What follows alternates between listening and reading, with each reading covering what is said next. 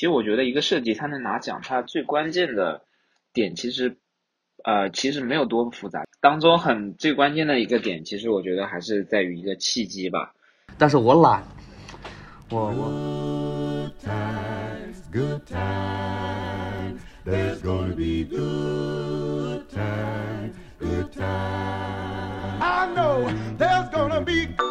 Hello，大家好，各位听众。呃，本期播客呢，主要是把之前听见的团员全部都请回来，在新年即将到来的最后倒数三天，给大家来讲一下一个普普通通的设计作品到底是怎么能拿这么多奖的。那首先向大家介绍一下我们的成员。对，本次其实除了我和珊珊是组组内的成员，也邀请到了组外的另外两名成员，分别是严哥和芳芳。然后这边手动掌声表示一下欢迎吧。那大家先做一下自我介绍吧。哎，大家好，我是陈岩，也是啊、呃不由自主管管这管这几个屌人的这个。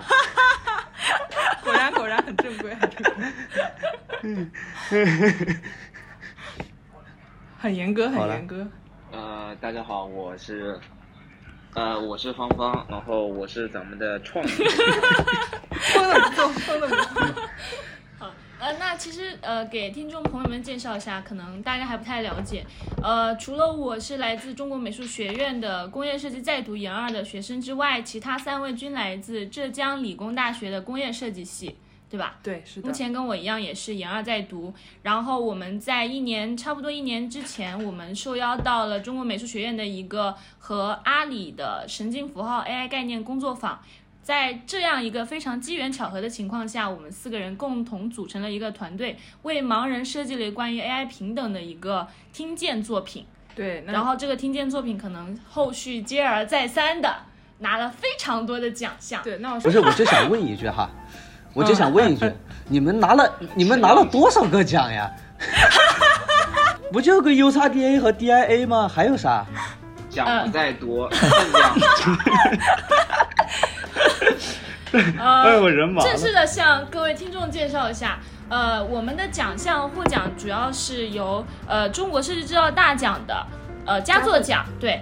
对于我来说，佳作奖其实分量是很含金量很高的。然后其次是国际用户体验大赛第十三第十三届金奖，对。然后其次还参加了国家级公共艺术展，以及参加了国际巴阿里巴巴 UCAN 艺术展。设计周。对，设计周，对，目前是拿了这几份奖项，那后续咱们就说不定还有更多呢，对吧？好吧。对。然后呃，我们是想先让我们的那个项目经理给我们介绍一下，对，我觉得首先向大家介绍一下什么啊是听见，对吧？嗯，不是你们说嘛，我没准备，你们说的会完整一点。你们说，对，介向大家介绍一下，听见是一款通过听声辨位帮助视障者在射箭场景中化被动为主动的运动产品。对，然后完了，其实你们就这么你们就这么说啊这？个介绍你就这么说。你这个不是不是很很不是很正经的，你就跟他说清楚一点嘛。什么是化被动为主动？化什么被动？化什么主变什么主动？哦，是的，是的，是的，经理，经理，你 那我就要问了，什么盲人怎么被动了呀？其实呢，呃，那就由我这个在团队成员里面相对比较活跃的那个叫什么项目的那个 PE 是吧？是不是？对，就由我来说一下吧。其实我们主要是在工作坊开始针对盲人这个主题来想要突破，呃，往常的设计作品，然后结合 AI 的技术来挖一个不同的渠道去做一个作品。所以我们分析了盲人当时的衣食住行之外，其实根据很多严谨的理论上，他们可能更需要的是一个创新的平等，就是呃超脱于他们的那个叫马斯洛理论之上的那个最上面一层那个叫啥？自我实现然后对自我实现的需求去考虑他们到底需要什么，然后我们以朋友的一个姿态的角度去切入，希望能够通过运动这种非常好的竞技方式来完成跟他们达到平等的一个理念。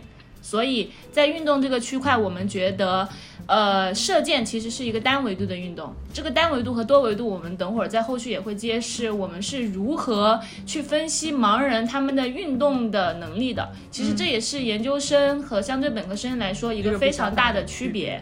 对就是在挖掘用户痛点这一块，我觉得呃这个这个也是对一点。对，从它的思辨到它的呃设计思维创新的交互方式，然后最后对盲人的运动能力进行维度的分析，以及到最后概念产品的扩大，都是非常值得跟大家分享的。那我首先我们是进入到第一个环节是，呃，回答一下其实我觉得就是回归我们的主题啊，就是为什么我们这个听见能拿这么多的奖呢？对，我觉得其实很重要的一个原因就是团队，团队合作。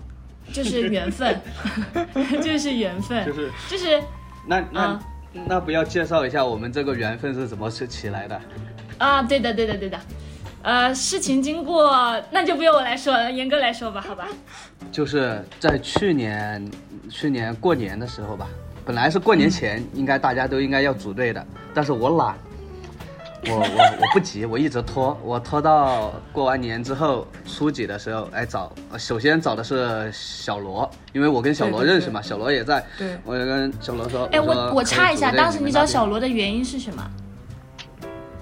认识呀，你们的认识是只是浅认识，是不了解对方能力的认识。对，对对，嗯，了解。嗯，对，还没有还没有完全熟悉，就只是嗯有有加了微信，哎这么。对对对，有微信。也没有，对对对，是的。然后我就问我说我说我想组个队，你你那边你你那边还有没有其他人？他就给我推荐了方汉祥。哦，我一听方汉祥，我那时候以为方汉祥是学弟，你知道吧？是学弟。然后我就去加方汉祥，我第一句话是学弟，我想组个队，你 你能不能来我这？然后方汉祥跟我说他跟我是一届的，他跟我说他跟我说我。他不是，他偷偷去问你，他先问你，他说我是我是研我是研二的嘛，哦对对对你说我也是研一的，对对。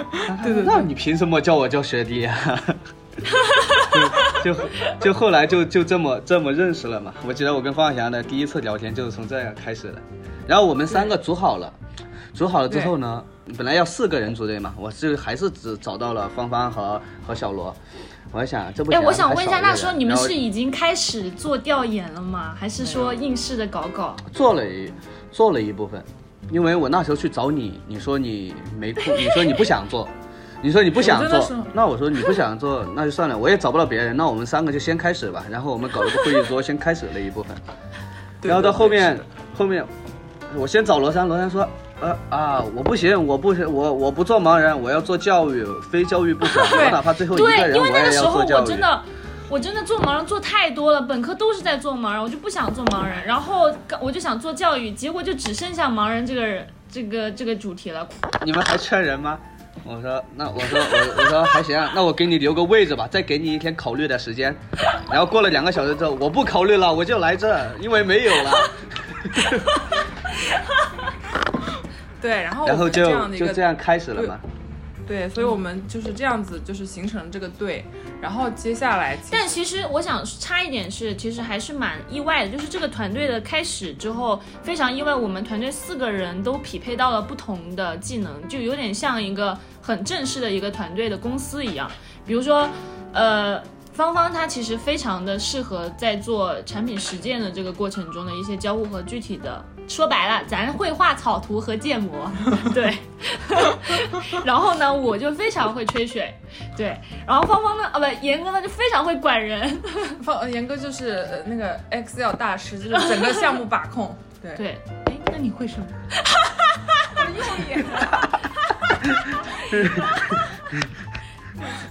你们先打一下，你们先打一下。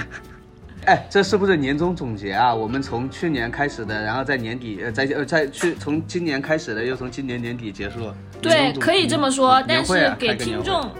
给听众来讲的话，他们其实更想知道我们到底是这群鸟人是怎么搞到这么多奖的，是怎么能熬到一年还在开年终总结的。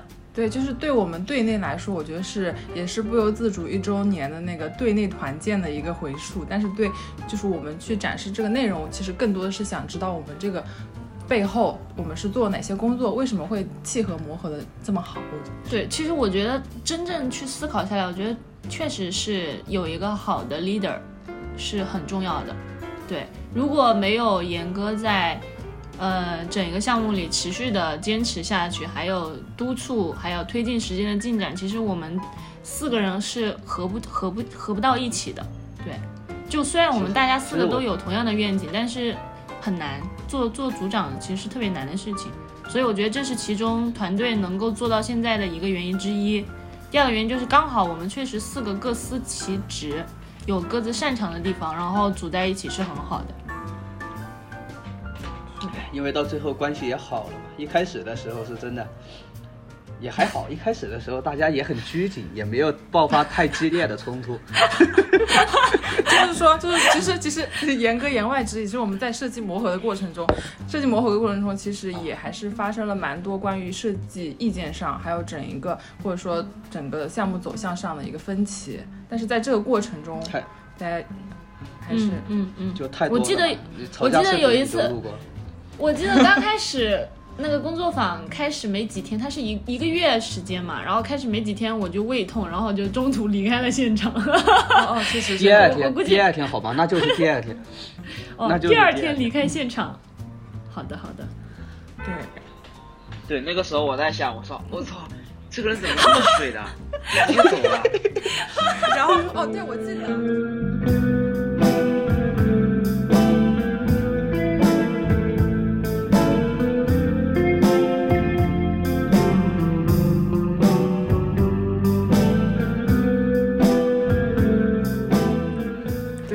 其实就是那不管怎么说，三七二十一这个团是组起来了，这个队是成了。那其实我们后来就开始做一系列我们的一个关于这个听见作品的后面从用眼开始的设计了。哎，对了，就除了你团队组的好之外，有个好 leader 之外，每个人有各自擅长的愿景之外呢，你还需要把这个作品做好。那接下来就是在讲这个作品当时经历了哪些才能拿奖，不断点题，好吧？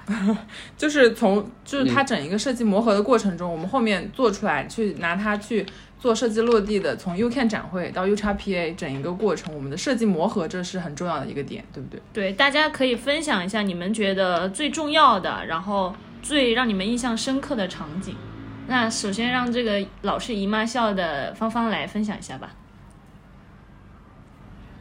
嗯我先啊，呃，整个的整个的重点，其实我我认为，在整个设计过程当中，一个虽然说啊，我们各自的努力都是就对吧，就已经无需无需多言多言了，是不是？但其实很当中很最关键的一个点，其实我觉得还是在于一个契机吧。整个设计当中，一个好的设计能成为一个呃，怎么说呢？能能得到别人的一些认可，然后像获得一些奖项什么。其实我觉得在自己除了去自己能力的一个一部分因素之外呢，其实契机真的也很重要。像咱们这个团队的一个组成，包括最初这个创意被留下来，然后就就从那个草案呃刚开始的几个创意方案当中被留下来，然后到慢慢后面一步一步设计，包括后面的这个啊、咱们技术人员小龙的加入，对吧？整个过程其实还是很有一些契机在的。那除了契机的话呢，最重要的就是咱们自己的一个能力，对于设计的一些见解跟执着。其实我觉得一个设计它能拿奖，它最关键的点其实，呃，其实没有多复杂，就是你能够成功把你的这个设计理念能够传达，通过你的设计呃设计作品能够传达到现场的呃评委也好，或者说是怎么样也好，就是你的理念能够在设计上呃作品上面去得到表达。呃，当然，前提是你自己的设计理念是好的。呃，这个能保证之后呢，那剩下的其实就是一些，呃，怎么说呢，就是基础能力的体现嘛。能不能把你的产品给它做出来？呃，把你的这个演讲的这个方式什么样子之类之类的。我印象中最深刻的是 UCAN 展上，我们把盲人邀请过来，然后他们在射箭的时候，其实这个真的是最激动人心的，因为我们的用户就是盲人。然后当我们把他邀请过来，发现他们玩的非常的溜的时候，就我看到严哥和芳芳两个人在整一个会场的里面，然后乌漆嘛黑的房间里，就唯一只剩下我们那个听见的滴滴滴滴滴滴滴的声音。对，然后突然射中了，然后外面的人全都在欢呼，哦，不对，里面的人全都在欢呼，这跟当时我们设想的这个现场是一模一样的。对，对，其实我觉得你们俩讲的一个点就是说，这个从刚开始我们明确了这个初心，然后我们一直在保持这个初心不变的情况下，真的把它做成了一个设计不变形，并且到最终的落地，然后我们去验证了它整一个的我们刚开始想的那个场景，对吧？嗯，但但是他也有强调，就是他认为表达表达的传达的这个语义是很重要的。对，刚刚芳芳想说什么？呃，我想说就是，其实就是罗珊刚才说的那个点，就是也是我觉得整个设计或者说是整个设计过程当中，啊、给我印象最深刻最最深或者说最对快乐的，那是我最快乐的。瞬间。当你你预想着你这个设计作品，当然还没被生出来，呃，还没被那个实际做出来的时候，在你脑海当中，它可能会是以什么样子的方式去呈现，就是你整个构思。然后当你自己通过自己的努力，然后把它实现完成了以后，然后你发现，哎，现场那个产品或者说是这个创意，它实现的整个的形式，或者说是现实当中它能实现的方式，真的就跟你脑海中的一模一样。这个其实是对，就我不知道你们当时两个人在里面是什么感受啊？就是第一次让盲人去射的时候，然后他射中了，然后周围人都欢呼。我在外面去排，就是整理他们那些正常的名人在排队的那个秩序的时候，我就是说，哎，你们稍等一会儿，稍等一会儿，马上就到了。然后大家可以想一下，就是自己的盲人是什么世界，什么之类的一些，就是等待的一些时间吧。但是突然之间听到里面传来了呼声。我那一个感觉好像世界第二大战结束的那种感觉，然后 突然有人告诉我说日本投降了，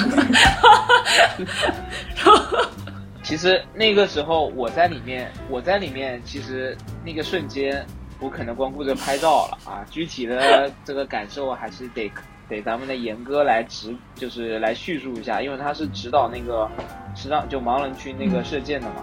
然后其中其实有一个比较有意思有意思的点啊，因为就是当当时的一个现场状况的话是。咱们的两位罗小姐是在外面负责这个引导引导这个呃游客的，然后我跟严哥是在里面去指导的。那我其实接触到的咱们正常的一个体验者，就是咱们常人啊，正常就视力没有问题的人会比较多一点。那其实整个这些人，因为我们当初定下了一个目标或者说是理念的话，就是它是一个无差异化的，就是通用型，大家都可以玩嘛。那其实正反，呃正反评价的都会有。那很多人会出来以后说，哎，我理解你们这么做的一个意思，我觉得视障呃那个呃视障者也能够去玩这些东西。那其实少量的一个负面评价当然也会有。我印象最深刻的也是比较搞笑的一个点啊，就是一个一位女士在玩完以后呢，出来说，啊你们这个东西做的也挺片面的嘛。我说怎么呢？她说那你。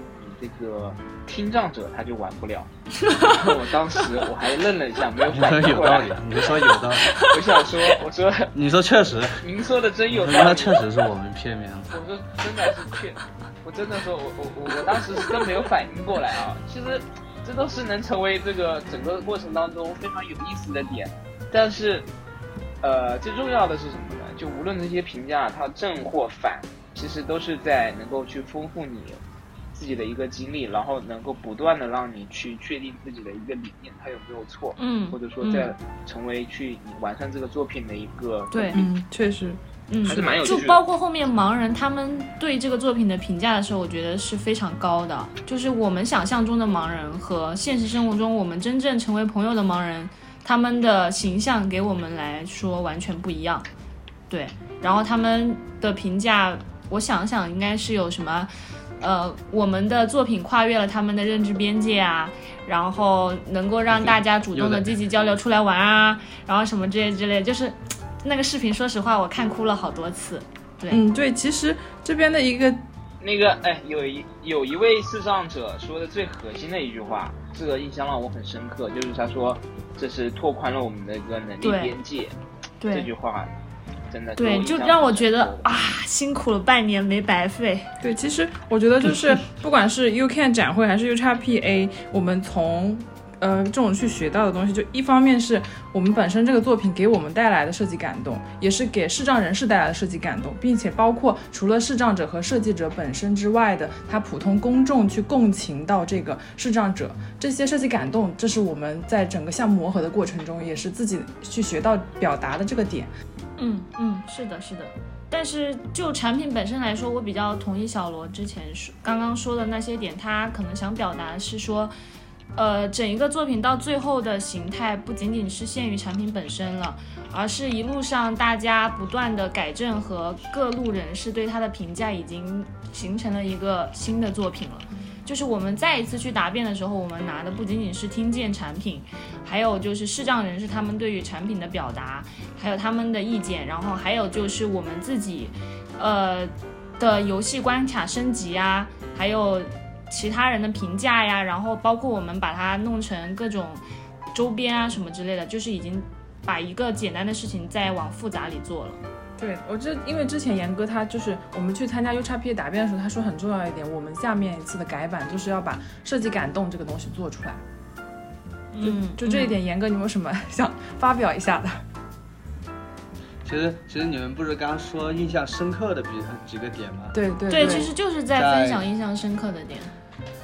在参加 U 叉 U 叉 PA 之前的时候，我们做阿里巴巴设计周之前，印象最深的一个点是我们刚组队的时候。那时候我其实想做盲人，但我又很担心的一个点，就是怕我们大家在最开始的时候就会产生意见不统一，因为我是不想就就是从呃做一些大家市场上能看见的东西嘛。就是很多从它的像，比如有些组做了眼镜啊，智能眼镜啊，因为我们通过调研发现这些东西，呃，技术上其实有些是可以去实现的，就是说，呃，就甚至说能让它重见光明，这个技术上已经是实现的，但是这个它会涉及到一些成本啊之类的一些问题。但我们想做的一个事情呢，是不只是说解决，就是从根上解决，让它变成一个明眼人这样简单，而是说让它保持现在这样的情况。在一定条件下，在一定的条件下，他们没办法去成为明眼人的时候，他们我们跟他们如何去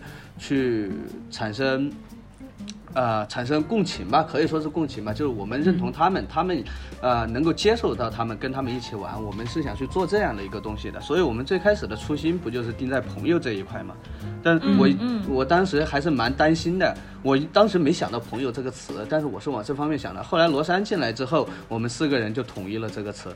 那个时候我觉得还是蛮印象深刻的，就是因为这个词是我们的初心，我们很确定要做这样的一个东西，不会去中途去说，呃，改成什么盲杖啊、眼镜啊之类的。所以我觉得这还是就刚刚小罗提到的设计不变形里面最重要的一个前提嘛。我们有这个东西，所以才能不变形，就也是这样一个初心。团队里。要明确，我们每个人可能就是大家每个人的认知不一样，然后我们要把这个东西就讲得很烂，讲得很透，大家都知道这个方向以后再去做这个东西，就会达到最后一的一致性。也也就是说，在不论是平时做项目也还是工作坊的快题也好，都要保持一个最终的初心之后，咱们再下手做交互。对，听众朋友们记得做笔记啊。对，是还有一个点哎，我想我想补充啊，我觉得严哥刚刚说的那个，其实就是某种程度上，我们不再提出了一个事情，就是设计就是解决问题，发现问题，解决问题。呃，因为技术是带来创新的，是革命的，就是能解决盲人不再变成盲人，让他重见光明的这个是只能依靠技术。但是我现在更觉得，设计更是一种解决的是关系。就它解决的是人与人之间的关系，就是设计能做到的。当然，可能只是我的看法。嗯。然后还有一个点，你们刚刚都说到了，就是阿里巴巴设计周，他们射箭之后多么欢呼，多么开心。你们忘记了那个弓都断了好几次了吗？哦，我突然想起来。你们忘了？那个跑模型厂真的是第一次答辩，正式答辩的时候，工刚刚做好，非常担心就会烂。然后呢，结果我们的导师一拉，咔嚓，听了一声，这我们几个人都慌了。第二天晚上，我们赶紧去拿 拿到那个厂里去修。然后这个也是情绪起伏真的很很大的对对对。前后可见当时那位老师身体身体挺好哈。前前后后断了三次，对，后来后来好像直接你们加了一个钢筋，说这次起绝对不会再烂了。结果后面好像是隔了第二天又烂。不是，那是不会的，我也没有烂。后面是因为它里面那个震动的东西掉下来了。后来我们又去麻烦那个师傅，那师傅都疯掉了，看我们眼神都变了。他说他当时第二次修的时候，他说那以后就这样就固定了，以后就怕不好拆了。我说没事，就不会拆了。然后第二天又来了，然后直接焊死这今天给一天的时间让你拆，哦，然后后面我们加了钢筋之后，然后大家说，哎，怎么重了？然后我们说运动本来就是一项要加强的技能，然后大家都是就是要不断的锻炼臂力，给了他一个更好的落地的一个形式。那其实这边我还想提的一点就是，那时候好像严哥和芳芳没有去，但是我和珊珊还有小龙，我们是去了上海嘉年华的那个东西，也是拿听见这个东西去把它做了一个线下小范围，除了那个 U Can 展会上面的另外一个设计实践嘛。就是我这边想讲一个点，就是它其实呃整一个过程我们要不断地去验证这个想法，它其实真的是要通过各种的展会，然后线下很多可能性，你去尽可能的让更多的人知道你这个东西，然后给你反复的提意见，然后你才会不断的去呃去完整去迭代你的这个东西。嗯，对。另外一个方面，其实我们为什么要去参加这么多展会啊，线下的一些摆摊活动？说白了就是摆摊和市集啊。主要是我们希望自己的产品得到大众人士的认可，还有听取更多的意见之外，其实还是希望一个好的作品能够变成一个好的生意，是不断的在找各种可能性。就不断的试错。对，然后那次我印象很深的，其实那时候我们摆摊嘛，因为我们来回车费也是所所以你印象最最深刻的是去摆摊的那个时候吗？但是我记得那边很搞笑的那点，就是我们第，因为我们是过去路费是 A 的嘛，我之前也跟严哥他们分享过这件事情。然后结果我们第一天其实，那我们是想把路费给赚回来，对不对？然后我们其实第一天效果是很好的，有有很多家长带小主要朋友来是当时小龙他不敢收钱，但是其实对我们很我是一个商人，就是我我爸爸都是做商人，我其实那个时候都想说是五十块钱一次，但是我知道你们肯定接受不了。就是呃扯，就是不好意思，或者说，呃，还是在学校的这个氛围里。其实那个时候是我的错，就是我的判断力太不就没有决策，就那个时候太不坚决了，我就应该坚决的站出来说，玩一次就必须要收三十块钱，谁都不要阻止我。谈钱伤感情，我们真的就是没有过那个坎。对啊，然后那天其实真的第第一天，我们上午刚下午没有刚开始没有刷钱，后来就最后两小时嘛，就那天其实整个效果都很好的。然后第二天本来我们说，那我们再来试一下，就是看一下再大家的。但其实从杭州到上海的这个距离，真的支不起我来回跑四趟。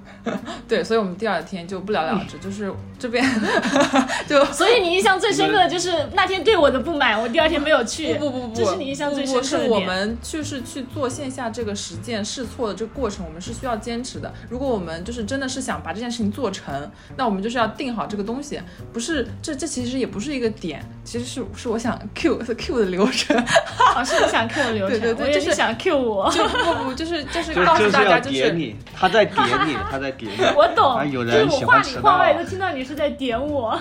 啊啊，没有，就是其实真的就是，也就是因为这个想法，我们去做比赛，它是一个设计实践。我是想说，呃，在阿里巴巴 U Can 展也是一个实践，那在在那个嘉年华它也是一个实践，就是说那你觉得阿里跟那个呃，那另外一个那个展的区别在哪里？对，其实这两个展我觉得是不一样，一个是设计展，它更多的看的是你的想法，而且那边参展的人可能更多的不会给你很多的用户反馈，因为他们报的目的就是像嗯展会上面它有很多其他琳琅满目的东西，他看这个东西哦，你这个想法很新，你这个创意哦体验好像也还行，但是你在那个嘉年华这个展上，就是我们不管是收不收费，你去体验这个东西，他会给你一些反馈，像我们在那个上海嘉年华上，它有一些华为的那些呃就是做音效的，还有一些呃其他的人，包括小朋友那些角度，他给你的用户体验的反馈会更多。就是我这边想强调这个点，不是真的在 cue 你，就是就是去试错的范围要场景也要多一点，你这样才能从不同的用户身上，或者说不同的那个受众群体去得到更多的意见。其实我觉得总结下来是两个点，一个点是从我们个人出发去看，第一次阿里巴巴优看展实际上是对我们产品的验证，我们不知道它是否可行。嗯然后第二次应该是从我们有角度来说，我们更多希望它走向商业。我觉得这是两个展的区别。其次，从机遇的角度上讲呢，第一次我们的面对的受众其实没有那么多的机遇，就是我们拿到的资源其实就只是阿里，阿里那边，我们是为了阿里这次去的。后来第二次去的话，我们就面向了更多的商业可能性了，然后我们也看到了其他的人做的那些东西和我们的对比，其实会有比较出来，就会发现，哎，我们的这个东西好像比较确实比较受欢迎，尽管这个摊子摆的这么简陋，对，你自己 Q 自己啊，对，然后对，但是但是他的好像用的设计的力量会比其他人更多了一点。然后其他的摊子那里大部分都是商业性，还有他们的那个技术性。对，其然后我感觉我们的这个是更完善的。其实这让我看到了设计的力量在市场中的一个可能性。对，所以其实这是我想想抛出来的一个点，让大家来讨论，就是这样。那你确实抛的挺好的，就是把我 Q 出来了。然后，嗯，然后那那我就直接说，其实我接下来想跟大家问大家，就是说大家就是多聊聊嘛，就是关于我们这个听见最终其实是拿了金奖，其实它就是就是很实在哎，我还想说一个那个，就是其实我觉得最我第二第三个印象比较深刻的地方啊，是我们去 U 叉 DA 答辩的时候，其实有两个答辩的场合是让我印象最深刻的。第一个是我们参加线上答辩，然后我们当时不是说，呃。大家就提前把视频录好了，然后让就是线上答辩就播视频就好了。然后老师问我们什么问题再回答。然后当时让我特别气愤的是，也是第一次听到有其他的异样嘛，就是那个评委说他觉得怎么你们怎么能给盲人做射箭呢？他说他觉得给盲人做射箭这件事情本身就是不对的。然后包括我觉得我们之所以在 DIA 没有拿金奖的这个原因，有可能也是部分对设计不太了解的这些评委存在他们自己非常大的主观意见。所以我觉得答辩其实是给了我们一次的机会。然后当时我记得对，然后当时我就怼你在点谁呢？我不知道那个我已经忘了他叫什么名字了，但是我现在还想怼他，就是我觉得这样的评委。也并不是说这样的评委不好，只是说希望更多的评委能够带着更加专业和包容的角度去看待这件事情。但我觉得答辩本身就是已经给了学生一个包容的机会了。对，是的，听众朋友们应该知道我下一次下下一次 DIA 一定要有答辩环节。对，一定要有答辩环节。对，然后还有让我印象最深刻的是，我们 U 叉 DA 答辩完之后，其实我们住在酒店里预演了非常。多次，然后背台词，然后晚上大家在一个小小的房间里面，各自龙飞凤舞的在说着自己的台词，并且缩短到了八分钟。结果没想到到现场的时候，根本没有轮到我讲的机会。等到我讲的时候，那个主持就已经把我的话筒抢过来了。然后这个时候，其实我最深刻的点是，王璐平他什么话都没有说，然后其他评委就非常感动，满脸泪光的那种，闪闪的来问我们。呃，说那你们的商业模式是什么？然后故意给了我们一个台阶，让我们把东西讲清楚。包括后面我们开始去打赌，说到底是拿金奖还是拿银奖还是拿铜奖？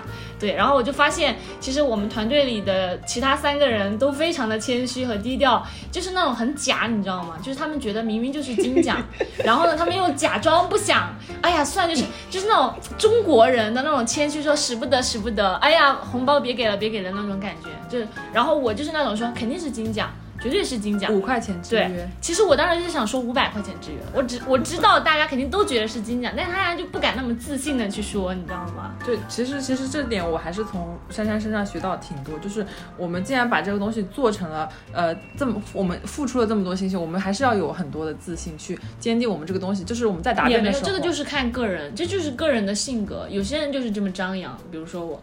你比如说，你们其实知道，心里面都知道是金奖，但你们哪怕是让罗珊去承担这个金奖也好，你们也不愿意去说这个东西是金奖。对，但是但是这种就是真的，我们在答辩的过程中，这种气质是立场必须必须有的，其实是。对，团队里有一个我这样的人挺好的，然后包括后面突然就在后台里，就真的是在后台，然后他们就在说，呃，自己在可能是在算分嘛，对吧？然后他们就在内部彩排，就突然我突然听了一个声音说，不由自主什么。什么听见 AI 平等运动馆金奖，然后第一名，然后说啊，然后我就飞奔出去，然后后来突然发现其他的那些答辩选手都在望着我，我觉得这时候我真的是太莽撞和失礼了。对，这是我印象比较深刻的地方。气场要要分场景去应用吗？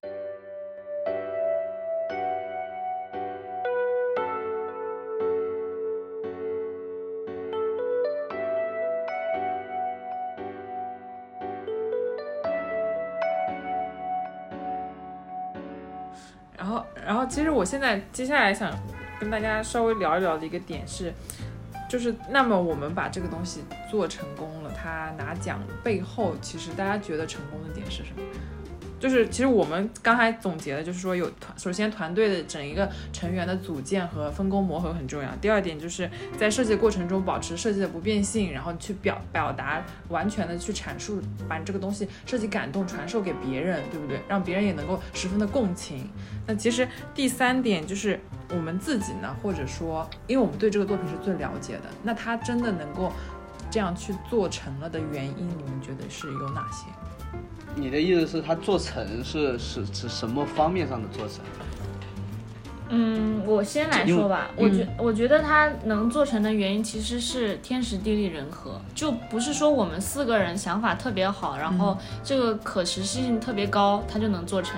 很大一部分原因是当时我们的老师给我们了非常大的鼓励和支持。对，然后如果不是老师的鼓励和一直支持，包括朱景红老师，他背了很大的压力是从王老师那来的。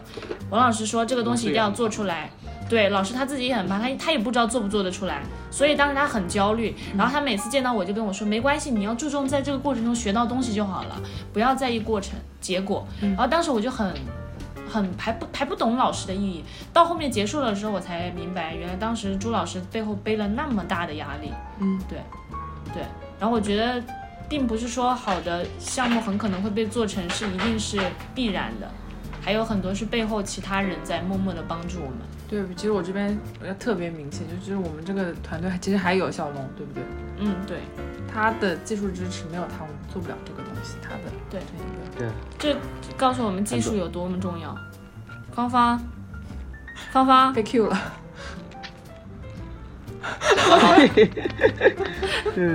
划水是吧？本来还说这个播客是会把嘉邀请嘉宾来，会给一定的稿费的。那看这样，其实也没有什么必要给稿费了啊！你早说呀！哎，你早说呀！哎，声音分贝都高了八度。我以为，我以为这个，你想想我，我以我以为这个事情会在过年的发红包，发红包会一起会一起结掉是吗？又开始暗示了。啊，既然。其实你刚刚说把这个东西做成的话，其实是有几种概念。你如果说它是一个设计作品的话，其实我还是蛮认可它已经是做成的了。但是如果再往深处的话，它实际上是还是想成为商品，或者说能够达到什么样的盈利的话，还对，还是有很很大的距离的。这个其实对怎么说也是。也是我像有一句话叫阶级的局限性吧，也是我们这几个人的阶级的局限性。几个专业的局限性，嗯，对，对，没办法给他做成功。其实，呃，回到回到罗山，回到回到刚才罗山说的问题，就是为什么这个东西能做成？其实，在我的想法里面，我觉得它的做成是分成两个阶段的。啊，首先是在那个。啊，咱们的那个冬令营的那段时间里面，工作坊的那段时间里面，那那一段时间他能够做成，其实我觉得没有什么特别特别可以值得夸赞或者说不太一样的地方，因为那个都是呃怎么说呢？就呃他有一个好的理念，然后一切是按部就班的能够去完成的。为什么呢？因为它只停留在理念。我觉得后一段真正能够做成的一个怎么说呢？就是内容的一个升华，在于我们实际的去把它做出来了。就是其实，我不知道你们怎么想，就我是觉得说，当我们这个作品它在理念阶段的时候，它其实能做到的内容是比较有限的，就是能想到，啊，这个它能够怎么样怎么样怎么样子，但到此为止了，因为它只是停留在咱们的概念阶段。但是当我们去真的把它做出来了以后，我们发现可以做的内容以后，呃，可以做的内容又变得很多很多，然后。后面才有我们那么多努力，然后之后再变成一个现实。就是它的这个做做成这个概念，我觉得很重要的节点就在于我们真的把它给做出来了。是的，我觉得这个还挺挺挺算是一个怎么说呢？阶段性的这种东西吧。这个很关键啊，就确实就是去做，不要停在想。最后的结束的话，我觉得说的很对。对，那呃，节目到最后这里，还是想希望有非常幸运的听到一些听众，他说他自己是什么天使投资人，或者说什么他是 什么商业商业出身啊，什么什么之类的这样的听众，请联系我们。对，如果你有意向把这个非常好的作品给卖出去，欢迎联系我们。是可以卖给你，可以卖给你。啊，是的，顺便再推销一下我自己啊，就是开始我招岗了。其实做创意还是比较可以的。然后关关于这个产品的后续发展，其实我是有一定的这个这个这个发展的一个突然规划的啊话开始变多。如果说如果说如果说某一位呃天使投资人是吧，就觉得咱们这个东西可行的话，顺便可以考虑一下我，我 可以每个人都来一下。严哥说，我项目整个管理，我其实把控的还是嗯很不错的。珊珊说，我整个商业模式这块都挺好啊，我用眼也这我就不满意了。合着我那整个商业模式我做，那我早期出现干什么？我没有啊合着后来最期就我们做好了再出来好了。合着合着我就管人了是吧？我不参与设计是吧？给每人一个广告位合，着我不参与设计了是吧？给每人你这么一说，给每人一个广告位。所以请那个天使投资人如果看到的话，再考虑一下。我麻了，我会剪掉，我跟你讲，这段全都剪掉。好的，感谢各位听众的收听。对，好，那我们下期再见，再见。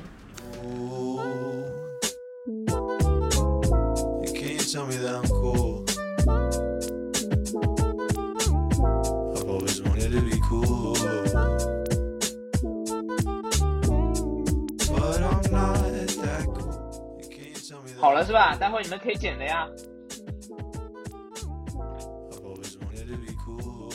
哎哎。